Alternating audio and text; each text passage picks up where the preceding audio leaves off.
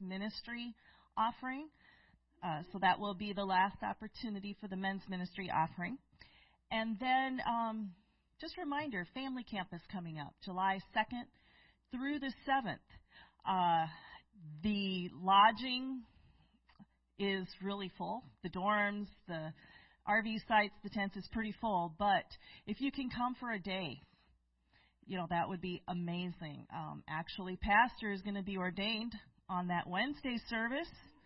So I don't know if he's going to invite you, but I'm inviting you to come and support him.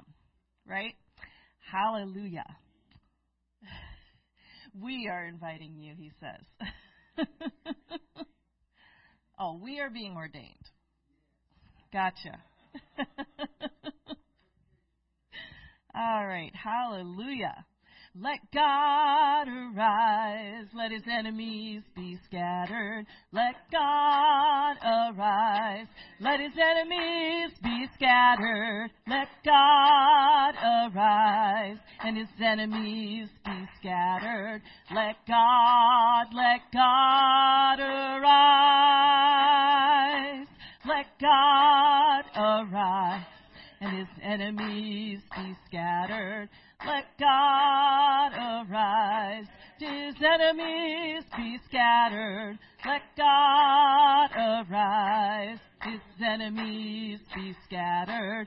Let God, let God arise. Let God arise. His enemies be scattered. Let God arise his enemies be scattered. Let God arise. His enemies be scattered. Let God, let God arise. Let God arise. His enemies be scattered. Let God arise. His enemies be scattered. Let God arise. His enemies be scattered. Let God, let God arise. Hallelujah. Thank you, Jesus. Thank you, Jesus. Hallelujah. Oh, I praise you, Lord. Hallelujah. Thank you, Jesus. Thank you, Jesus. Thank you for the power in your name. Hallelujah. Thank you, Jesus. Thank you, Jesus. Who is this who for our sorrows offers comfort and relief, bringing sunshine to the dark and shadowed life? Saying softly, cease repining, lift thy soul above its grief. Let the peace past understanding still the strife. It is Jesus, Jesus, sad ones weep no more. He will heal the broken hearted, open wide the prison door. He is able to deliver evermore. Who is this who comes with healing for the halt, the blind, the lame, saying softly to the sinner, follow me. Only come in faith, believing as of old the people came. And the lame shall walk, the blind again shall see. It is Jesus, Jesus, sad one, weep no more. He will heal the broken hearted, open wide the prison doors. He is able to deliver evermore. Who is this who loves a sinner as a father loves his own, leaning over to spurn his gentle plea? Always ready to forgive them and to make forgiveness known. Who is this forever calling you and me? Oh, it is Jesus, Jesus, sad one, weep no more. He will heal the broken-hearted, open wide the prison door. He is able to deliver evermore. Who is this who loves the sinner as the Father loves his own? Grieving over those who spurned his gentle plea. Always ready to forgive them and to make forgiveness known. Who is this forever calling you and me? Oh, it is Jesus. Jesus, sad one, weep no more. He will heal the broken-hearted, open wide the prison door. He is able to deliver evermore. It is Jesus, Jesus, sad one, weep no more. He will heal the broken-hearted, open wide the prison door. He is able to deliver evermore. Hallelujah. Thank you, Jesus. You are our deliverer. Hallelujah. You are our Savior. Thank you, Jesus. Thank you, Jesus. Hallelujah. Oh, we are so thankful for your forgiveness. Hallelujah. Hallelujah. Thank you, Jesus. Thank you, Jesus. Hallelujah. I'm yours, Lord. Everything I've got, everything I am, everything I'm not, I'm yours, Lord. Try me now and see, see if I can be completely yours. I'm yours, Lord. Everything I've got, everything I am, everything I'm not, I'm yours, Lord. Try me now and see, see if I can be completely yours. I'm yours, Lord. Everything I've got, everything I am, everything I'm not, I'm yours, Lord. Try me now and see, see if I can be completely yours. I'm yours, Lord. Everything I've got, everything I am, everything I'm not, I'm yours, Lord. Try me now and see, see if I can be completely yours. I'm yours, Lord. Everything I've got, everything I am, everything I'm not, I'm yours, Lord. Try me now and see, see if I can be completely yours.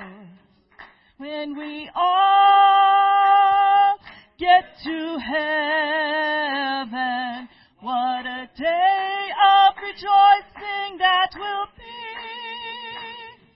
when we all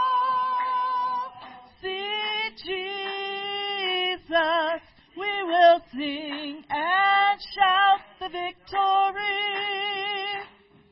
when we all get to heaven.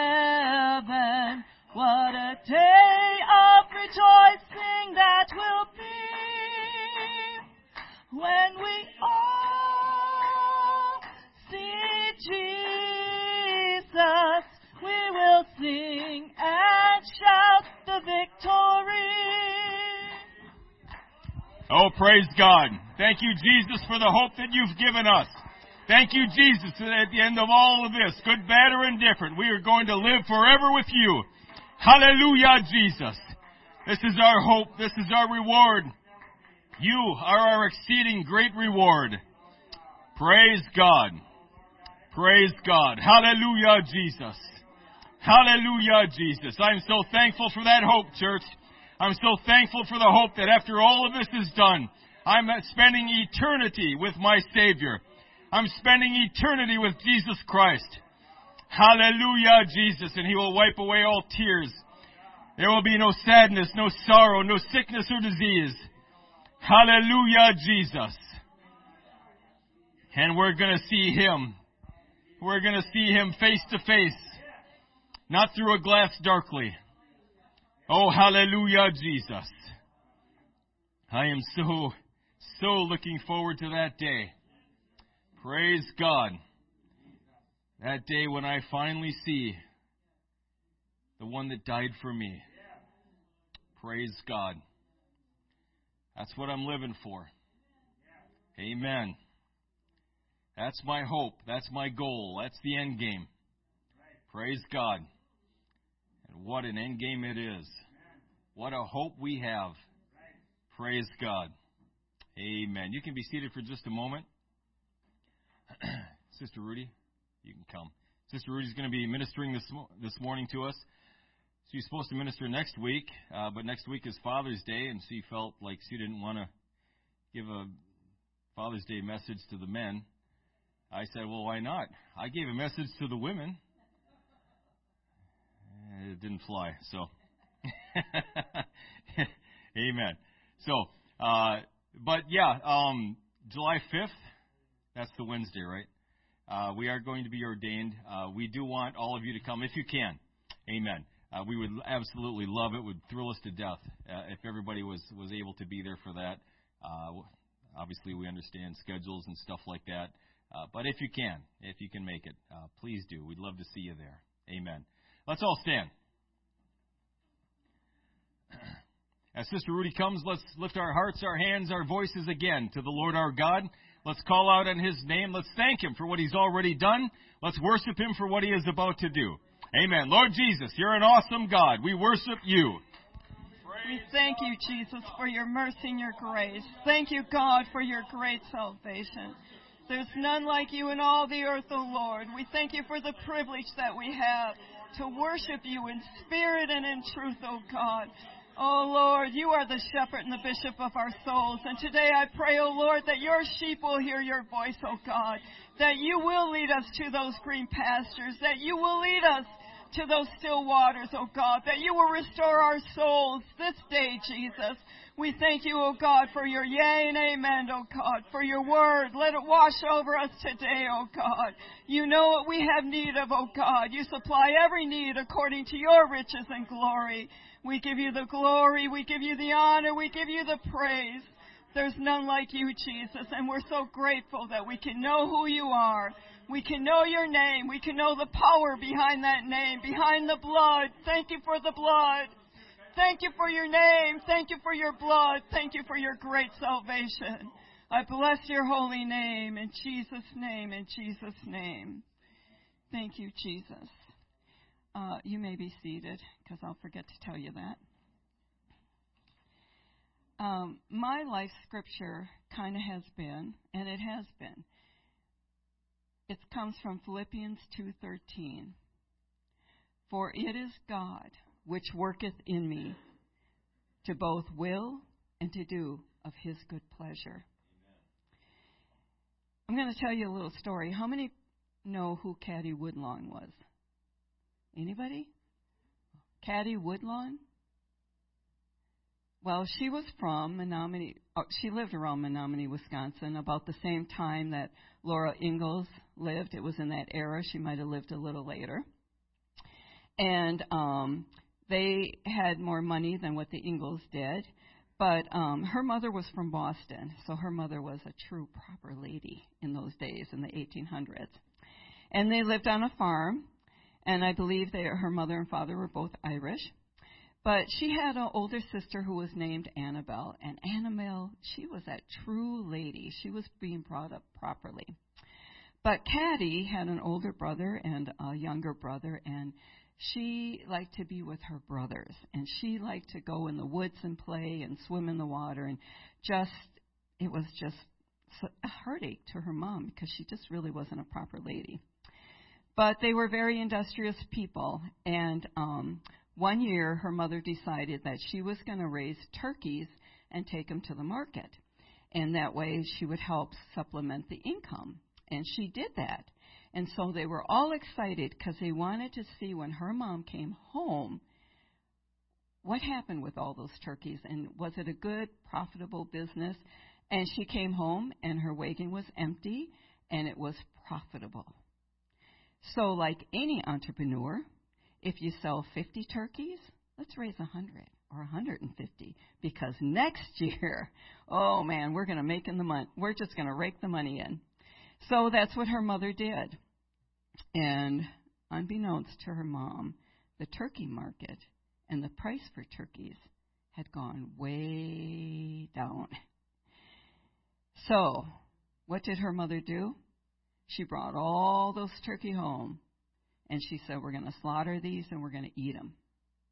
Now, I love turkey, but by the time we get done at Thanksgiving time, by the time that week's over with, I'm like, Okay, I've had my turkey for a while.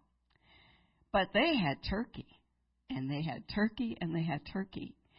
And they went to one room schoolhouse, and there were three little Native American boys that were part Native American and part um, white. And so they got to go to that school, and every day for their lunch, they would bring cornbread and molasses. But the Woodlawn children, they were bringing turkey sandwiches. Oh, and they had a lot of meat on them. So one day, Caddie got the bright idea because there was three little boys and there was her and her, her two brothers. Let's switch. Let's trade. So the little boys were kind of like, you know, is this a gimmick? Why why are you giving us this meat sandwiches that we don't really have that much meat in our diet? and you're you're wanting this cornbread, which was a cheap meal. They didn't quite get it, but they did the trade. So every single day, when the Woodlawns came with their turkey sandwiches, they switched with the Native American Indians, and they got to eat the meat sandwiches, and the Woodlawns they got to eat the cornbread. Now on the outside, that might not look like a good trade, but they both won. They were both winners in that. So today the title of my sermon is, or my what my message is, process and release. Process is not pleasant. Process to me is like iron sharpening iron. It's like God working in me to both will and to do of His good pleasure. I don't like process. I don't like not knowing what's ahead.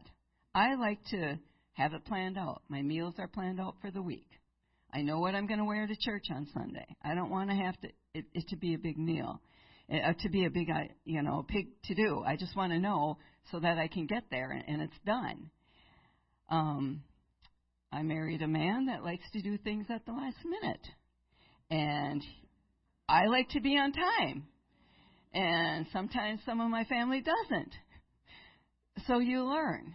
You learn how to work through those things. It's a process. And today, I just want you to have ears to hear what the Lord's trying to say to you.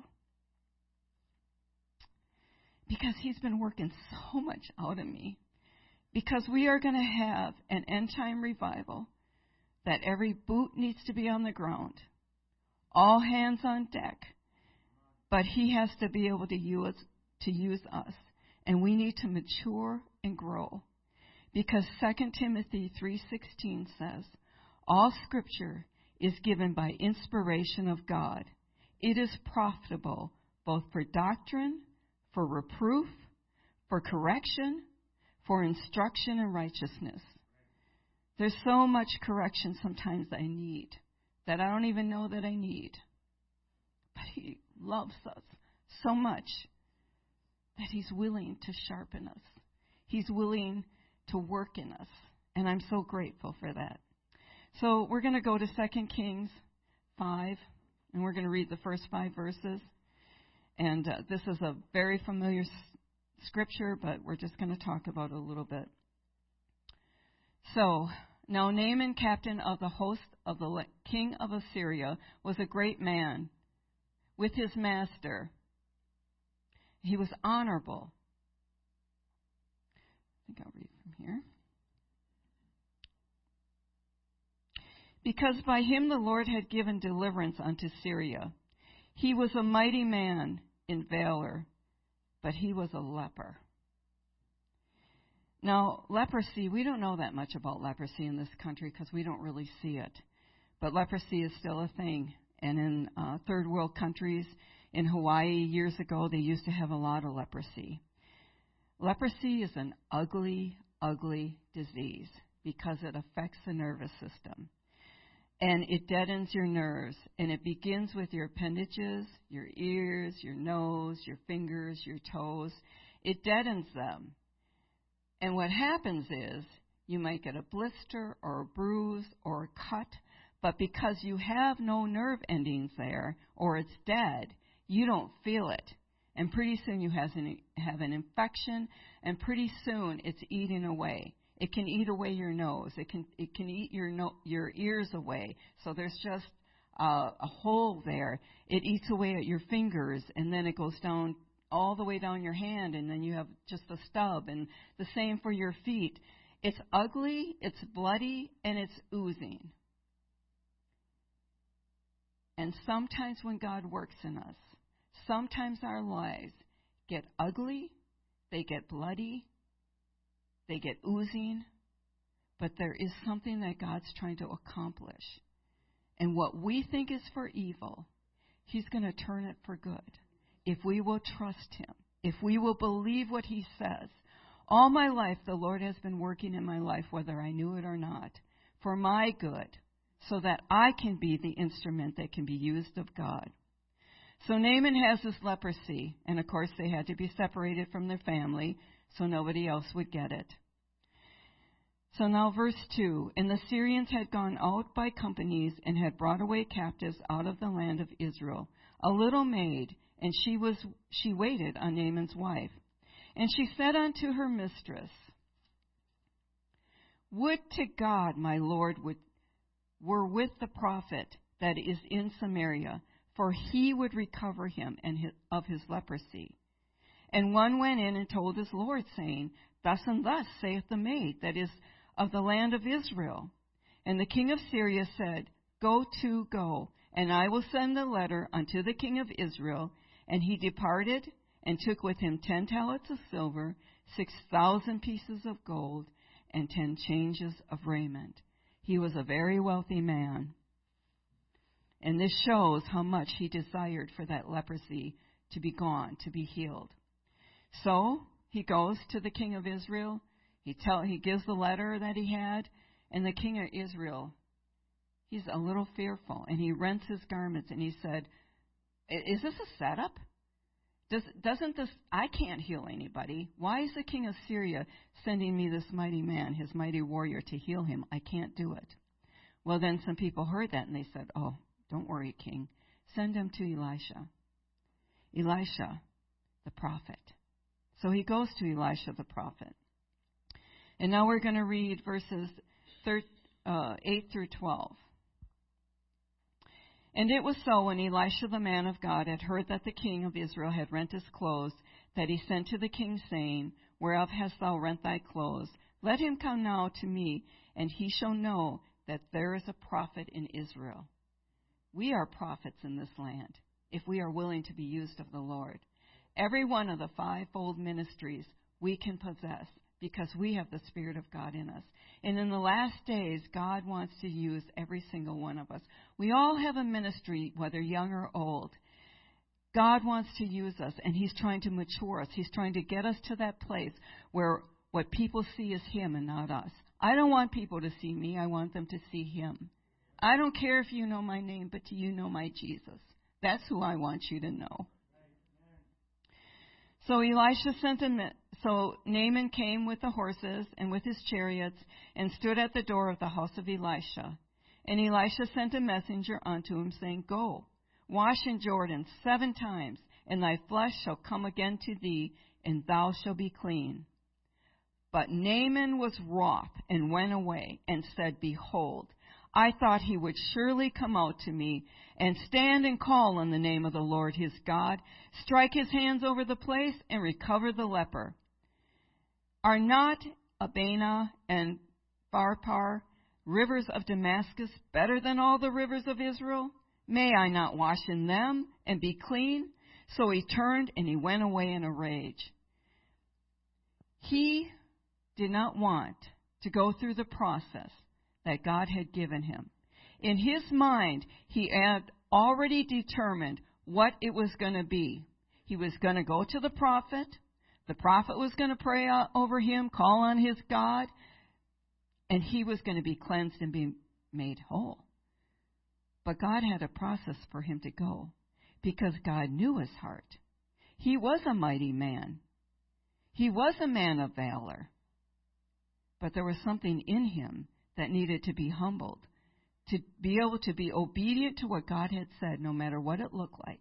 And yeah, Damascus was a muddy river, but that's where God had chose.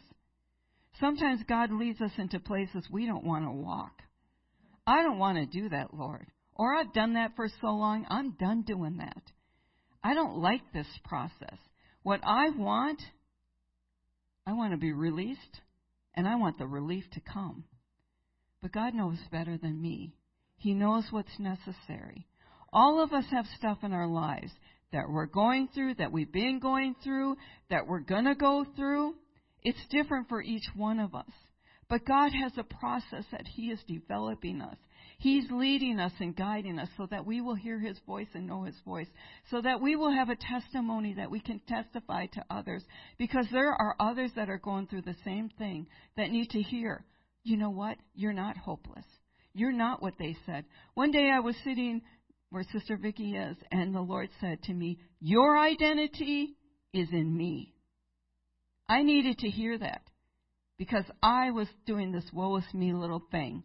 And God said, Oh no, your identity's in me. It's not your job. It's not the clothes you wear. It's not the car you drive. It's not the house you live in. It's not whether you feel good or you feel bad. It's not whether your children are saved or they're going to be saved. It's not what you see. Your identity is in me and me alone. You know, you hear people and they'll say, Well, what's your job? like that's who you are. And you know what? I give kudos to those who do have higher paying jobs, who have gone to school for years. Doctors, you know, it takes commitment and training, and we need them but that's not who they are. Our identity is in Christ. Rich or poor, it doesn't matter. It doesn't matter what I look like. I can't, this here that I don't recognize, that's not me. My identity is in Christ. So Naaman didn't really understand, but Elisha knew. If he would be obedient to the Word of God, if he would just be able to hear, because Elisha did not want, and God did not want Naaman to go back and say, Elisha did it. He wanted to go back to Syria and proclaim, the Lord God of Israel did it. He's the one that healed me. So we're going to read verse 13 and 14. And his servants, that's Naaman's servants, came near and spake unto him and said, My father, if the prophet had bid thee to do some great thing, wouldn't thou have done it? How much rather then, when he saith to thee, Wash and be clean? And he went down and dipped himself seven times in Jordan, according to the saying of the man of God. And his flesh came again like unto the flesh of a little child, and he was clean. If we can just listen to the voice of God, if we will be willing to do it His way, however long that process is, we will become balanced because we release. See, God, we hold things like this. We take ownership of stuff like this. Sometimes we don't even realize that we're taking that ownership. The enemy will come in and he'll say something, and we're like, oh, yeah, that's true. I'm grabbing on to that. But the Lord is saying, open up your hands, release that to me. Let me work in you. I know it doesn't seem pleasant, but the outcome. What can I give in exchange for my soul? What am I willing to say? No, I'm not going to let go of that because I want to hang on to it. I want my way. Is, is it worth it? No. No. I want to stand in one emotion of perfect love. That's His love. And if I'm going to do that, I have to give it all to Him, no matter what it is. No matter what it is. Let's go to Acts 9, and we're going to talk about Paul. No new revelations, familiar passages. But you know, man was Paul was a man just like us. He was human. He had feelings. He had faults. He had downfalls. But he had a love for God that never quit. A love for God that no matter what. Acts 9, verse 10, we're going to read 10 through 18. And Saul, yet bearing out threatenings and slaughter against the disciples of the Lord, went unto the high priest. He desired of him letters to Damascus, to the synagogue, that if he found any in this way, whether they were men or women, he might bring them bound unto Jerusalem. And as he journeyed, he came near Damascus, and suddenly there shone round about him a light from heaven. And he fell to the earth, and heard a voice saying unto him, Saul, Saul, why persecutest thou me? And he said, Who art thou, Lord? And the Lord said, I am Jesus, whom thou persecutest. It is hard for thee to kick against the pricks. And he, trembling and astonished, said, Lord, what wilt thou have me to do? And the Lord said to him, Arise, go unto the city, and it shall be told thee what thou must do. And the men which journeyed with him stood speechless, having heard a voice, but seeing no man. And Saul arose from the earth, and when his eyes were opened, he saw no man. But they led him by the hand and brought him unto Damascus. And he was there three days out of sight, neither did eat or drink. And there was a certain disciple at Damascus named Ananias. And to him said the Lord in a vision, Ananias. And he said, Behold, I am here, Lord. And the Lord said to, unto him, Arise Go into the street which is called Straight, inquire in the house of Judas for one called Saul of Tarsus, for behold, he prayed, and has seen a vision, a man named Ananias coming in and putting his hands on him, that he might receive a sight. Then Ananias answered, Lord, I have heard many of this, I have heard met by many of this man how much evil he hath done by the saint, thy saints in Jerusalem. And here he has authority from the chief priest to bind all that call on thy name. You know, isn't it like us to rehearse to the Lord what's going on as if he doesn't know?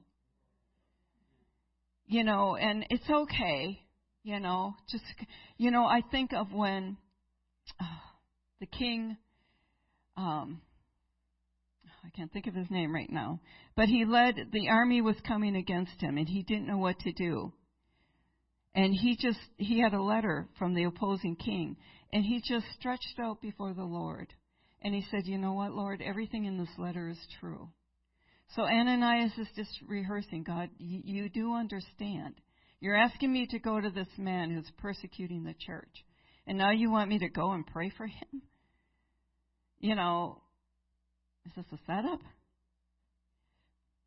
And then, but this is what the Lord said to him You go thy way, for I have chosen this vessel to bear my name before the Gentiles, and kings, and the children of Israel. For I will show him how great things he must suffer for my name's sake. And Ananias went his way, entered into the house, putting his hands on him, and said, Brother Saul, the Lord, he called him brother. Before he had received the Holy Ghost, before he was baptized, he called him brother. Brother Saul, the Lord, even Jesus, that appeared unto thee in the way as thou camest, has sent me, that thou mightst receive thy sight and be filled with the Holy Ghost. So, and immediately there fell from his eyes, as it had been scales, and he received sight forthwith and arose and was baptized. So Ananias lays his hand on him. His sight returns. He's filled with the Holy Ghost. He's baptized in Jesus' name. And I wasn't raised in this. And if you were raised in this, the Lord bless you. You were so blessed. I told my grandchildren, you are going to far exceed me, and that is okay because you were raised in this. And you were dedicated to the Lord. And you're going to, that's what I want. I want my children and my grandchildren to far exceed where I have come. That is their purpose. That is God's plan. So the scales fell from their eyes. And I remember when I was baptized and I received the Holy Ghost that night. It was so wonderful. Like Brother Becker said, there was a weight that I was carrying that I didn't even know I had. I didn't even know what the Holy Ghost was. They tried to explain it to me. I I didn't understand it. I just went for it. And joy unspeakable, full of glory. I will never go back. It was decided that day, no matter what, come what may, I'm going to follow him because I was looking for this all my life. But Ananias came with a message. Okay, Paul, you got the Holy Ghost? Good. Baptized in my name? Good. Now I'm going to tell you how many things you must suffer for my name's sake. You know what? The Lord didn't say that to me that day. It might be a good thing He didn't say that to me that day. And what did Paul have to suffer? We're not going to go read through all of it. But five times of the Jews, 40 stripes save one. Because if they gave more than 40, they might, they might be causing their death. They wanted to, to suffer, to bring them to that brink, but not to die. Not once, but five times. Five times was he beaten with rods. Once he was stoned. He was left for dead. But the people of God surrounded him, and God raised him up. Three times he was shipwrecked, a night and a day in the deep, in journeys, in perils, weariness, painfulness, hunger, thirst, cold, meekness. Hard things. Hard things. I don't know what you've been going through. I don't know the struggles you go through. But I do know a God that through this process, He's creating in you His workmanship. He's creating in you His image. You don't know what I go through. Day by day, there's relief, there's grace, there's the mountaintops, and then there's the valleys. There's a place where He's sharpening me, that iron that sharpens iron. I see the sparks coming off. God, whatever has to happen, whatever you have to do in me, because I have got to make heaven my home. Daily I pray, Lord, you crucify this flesh, because I can't do it. You know what needs to be done in me. I will submit to your crucifixion. I will submit to that process. It might not be easy, it may be painful. I can't see always the light at the end, but I know you're working in me because He's got to work for all of us because you've got a ministry for every single one of us. Because you've got divine appointments that I need to be aware of, and I need to be able to hear your voice at that moment. I need to be able to testify the goodness of God. If another, if there was nothing ever that happened in your life, what are you going to testify about? If, if you never went through a process, what are you going to testify about? You know, Brother Terry went through heart surgery. I can identify with that because my husband went through heart surgery. If I had not, it was more painful, I think, for Brother Terry, but if, if I had not gone through that, if I had not been there to witness that, Sometimes you don't understand what people are talking about, but you can identify, you can feel. So, so Paul had sufferings, and yet there was more to come. In Acts 21, verse 4, and finding disciples, we tarried there seven days, who said to Paul through the Spirit that he should not go up to Jerusalem. They were telling Paul, God was warning Paul, if he went to Jerusalem, that he was going to be and that he was going to be turned over to the Gentiles. And yet again, verses 8 through 13 of chapter 21, it says, And the next day that were they that were of Paul's company departed and came to Caesarea, and we entered into the house of Philip the evangelist, which was one of the seven, and abode with him. The same man had four daughters, virgins, which did prophesy. And as we tarried there many days, there came down from Judea a certain prophet named Agabus.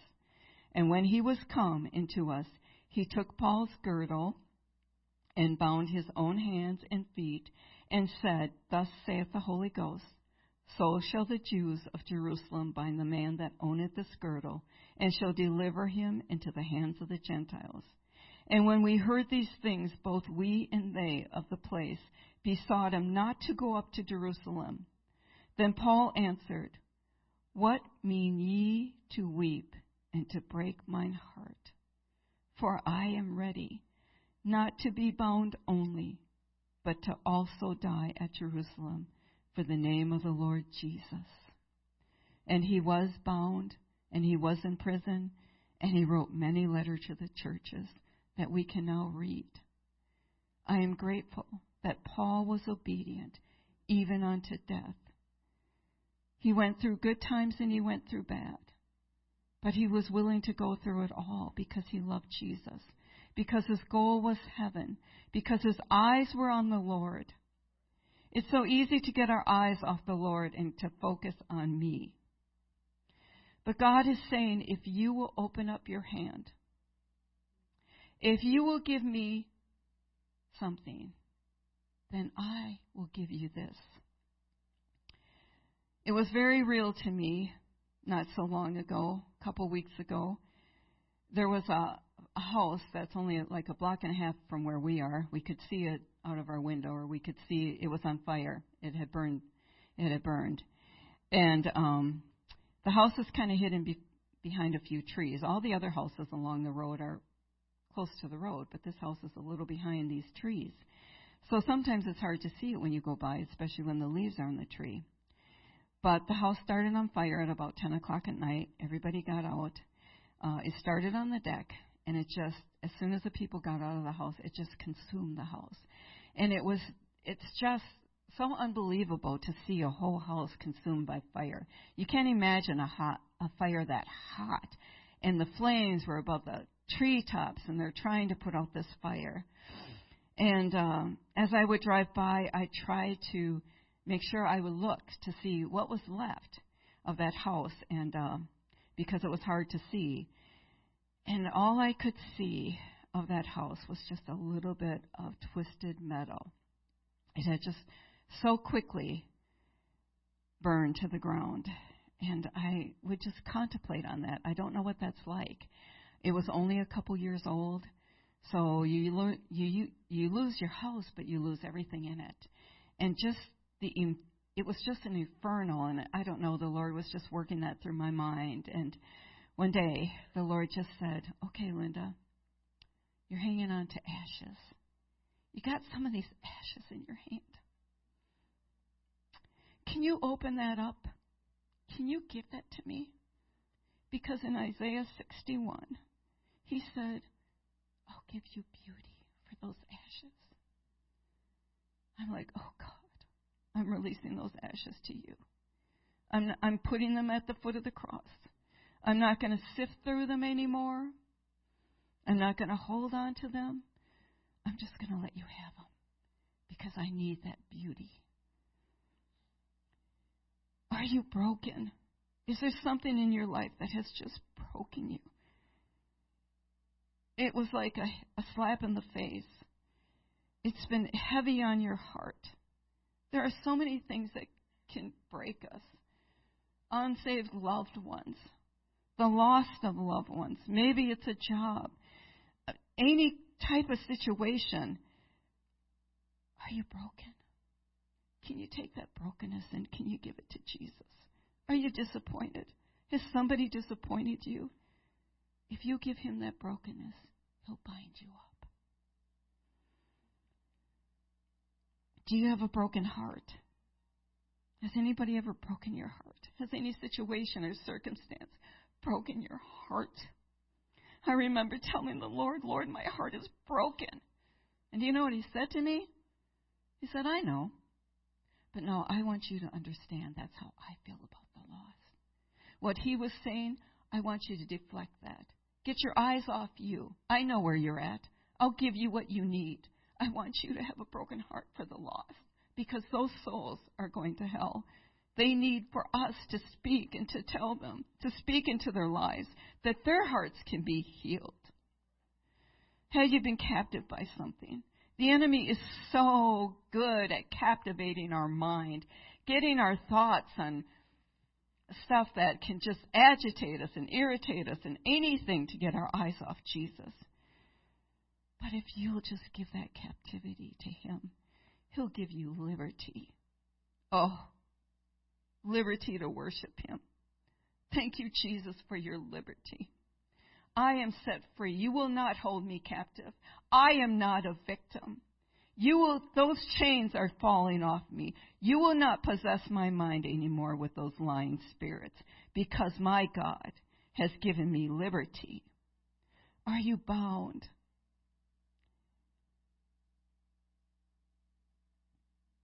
He'll open up those prison doors.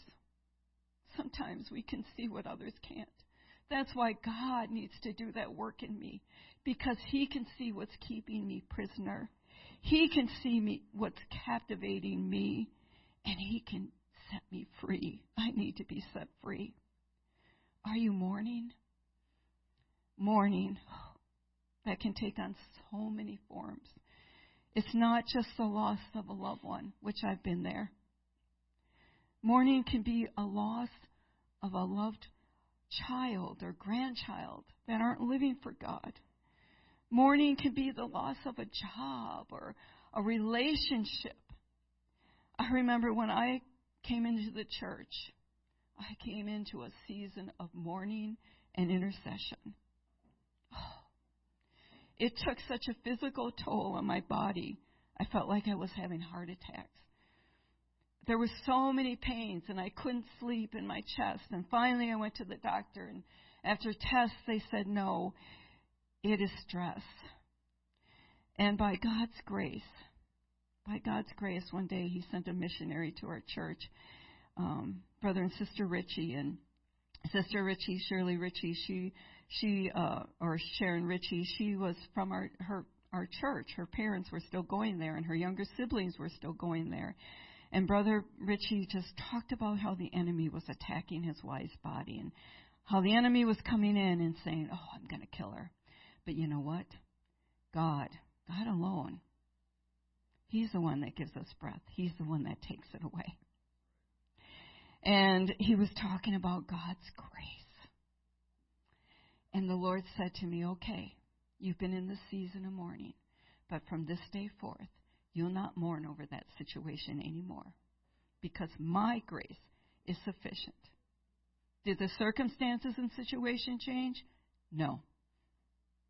But I remembered what my God had said. His grace was sufficient to carry me through. That I was no longer to mourn for that, but I could worship Him and praise Him and not carry that. You see, I was holding it like this. And I didn't like the process. And I didn't understand. And I was a new babe in the Lord. And why was I going through all this stuff?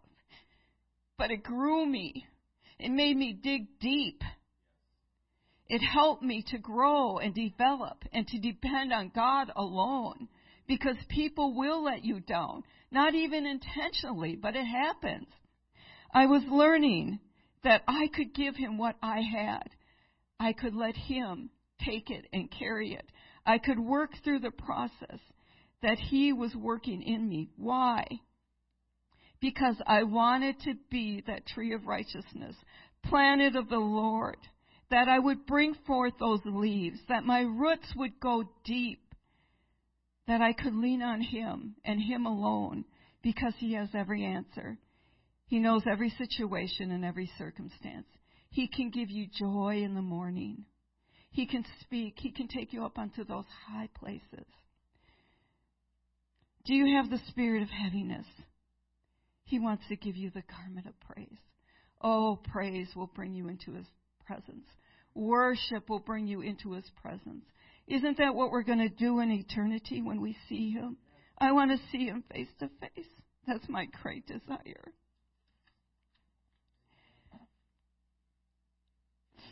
Jesus said, Do you want peace? Oh, God. One of the greatest revelations was learning how to walk in peace.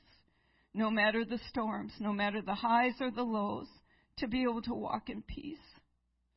How do you walk in peace? Jesus said, I want your yoke, and I want you to take my yoke. Then you'll find rest for your souls. Because why? His yoke's easy. Sometimes we yoke us ourselves with so many things. We're carrying so much around. We're carrying stuff that we don't need to be carrying. But I got to lay it at His feet, and then I can't take it up again. Because He's the refiner. He's processing us, assessing us like He did gold.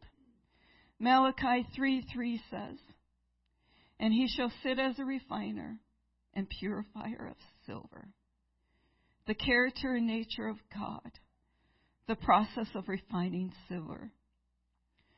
When a refining when you're refining silver, one must hold the silver over the fire and let it heat up. But it's got to be in the middle of that fire where the flames are the hottest. To burn away the impurities. The silversmith, he has to keep his eye on that silver the entire time it's in the fire. See, God keeps his eyes on us always. He knows every situation, every circumstance. He knows if you're in pain, whether it's physical pain or pain of the heart. He knows if you're sick or you're well. He knows the situations with your loved ones. He knows every breath that I take. He's watching. Even when we're in the hottest of the flames, He sees us. If the silver was left one moment too long in the flame, it would be damaged. He's not going to damage us. He doesn't want us to be damaged. He wants us to be refined. How do you know when it's fully refined? That's easy. When the silversmith can see his image in that silver. I want Jesus to see. I want others to see his image. I want the Lord to see his image. None of me, but all of him. Every heartache, every sorrow, whatever there is in your life, can you just stand? Whatever the Lord's spoken to you, maybe you've not had sorrows or heartache. Maybe you're in the season of joy. Just release whatever it is. Thank Him for the good times. Thank Him for the bad. If you would just pray right now and just speak to the Lord as He speaks to us. Father, we thank you for your mercy and we thank you for your grace. We thank you for every heartache and every mountaintop, oh God. We trust you through it all because you're working in us. Paul said, Follow me as I follow Christ. Paul had so much heartache, so much pain, so much physically that I don't think I could do. But you know what's necessary for me. You know what needs to be cleaned out of me, what needs to be purified in me, O oh God. You see me, O Lord. You're the God that seeth me. Even though I felt like in the darkness I was alone, you were there. God, you send your angels to minister to us, and I thank you for every ministering angel that's in this place today. I thank you that I can trust you. I trust you with the process of my life, oh God. I trust you that you are the lover of my soul. You care for me. You're the shepherd. You lead your sheep into the pastures, the good pastures, the green pastures. You lead us beside the still waters, O God. It may be storming, O Lord. The waves might be high. They might seem to overflow me, but you won't let that happen, O Lord. You're leading me beside the still waters. I can hear your voice. I can know your voice, oh God. I can be confident in you. My confidence is in you because I fear you, because I know who you are.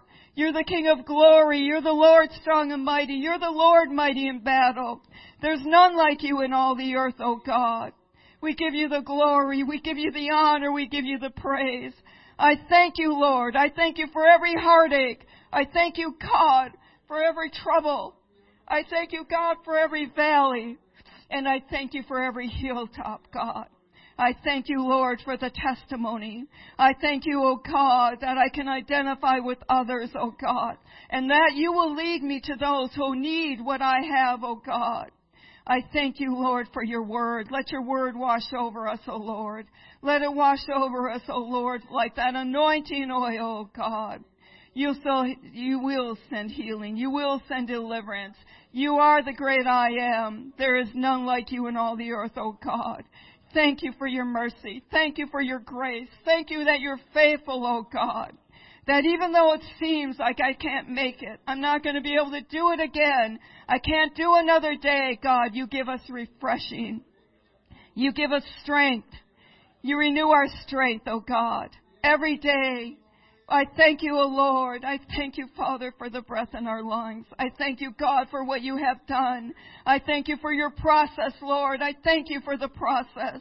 I thank you for refining me, O God. I need you every day, every day. Without you, I can do nothing, O God. I thank you, O Lord, in Jesus' name, in Jesus' name. Your will, your purpose, your plan, God. You know what's ahead. You know what I have need of. You've got plans, oh God. I want your will to be accomplished in my life. I want to lay my life down for you, Jesus. I don't want to have a will or a purpose. I want my purpose, my plan, my will, my life to be what you want it to be, oh God. And during the process, oh God, I'll release everything to you. I trust you. I put my trust in you, oh God. I thank you, Jesus. I thank you, Lord.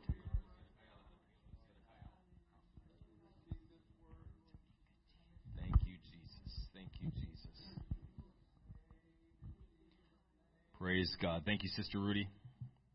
You know, uh, the uh, well, we talk about uh, the Lord setting us through hard places, difficult times, uh, for the purpose of uh, the process purifying and strengthening. Uh, I suppose it's possible that we can we can start maybe cringing a little bit, maybe maybe getting a little bit horrified or scared that well, is that what's in store for me if I decide to live for God? Uh, well, here's the thing. Uh, they're coming whether you live for God or not. Uh, you're going to have difficult times in your lives no matter what. I mean, th- that's that's the world we live in, folks. Uh, people are going to disappoint you. They're going to let you down. You're going to lose loved ones. Uh, things are going to happen at work. I mean, financial crises are going to come from time to time. It, it just that's just the world we're in. That's life.